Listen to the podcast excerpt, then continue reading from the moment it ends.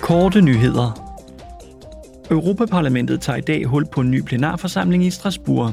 Under plenarforsamlingen vil parlamentet drøfte nye tiltag, som skal være med til at øge den energimæssige ydeevne for bygninger i hele Europa.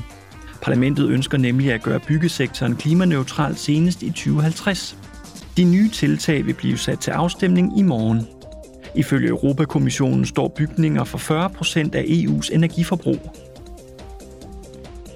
En anden ting, som parlamentet vil drøfte i dag, er de nye regler for arealanvendelse, EU-landenes reduktion af deres udledninger og en revision af markedsstabilitetsreserven, som omhandler de nuværende overskydende kvoter.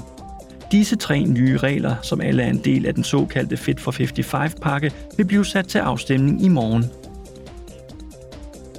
I sidste uge gjorde medlemmerne af udvalget om industri, forskning og energi status over situationen på energimarkedet, et år efter starten på den russiske aggression mod Ukraine. I den forbindelse drøftede de blandt andet fremtidige perspektiver.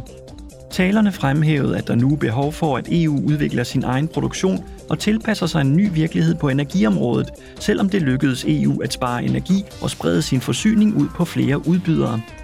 Energikommissær Kadri Simpson understregede, at EU holder kursen med hensyn til sine forpligtelser i henhold til den europæiske grønne pagt. Om den sagde hun følgende.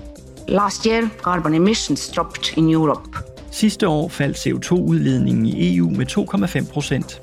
En vigtig del af Repower EU-planen var at fremme udbredelsen af vedvarende energi og erstatte gas i elproduktion og opvarmning.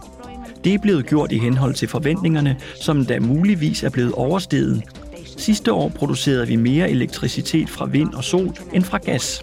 From wind and solar than from gas. Under debatten pointerede parlamentsmedlemmerne, at det er nødvendigt at gøre mere for at gennemføre de tiltag, der skal sikre større energieffektivitet.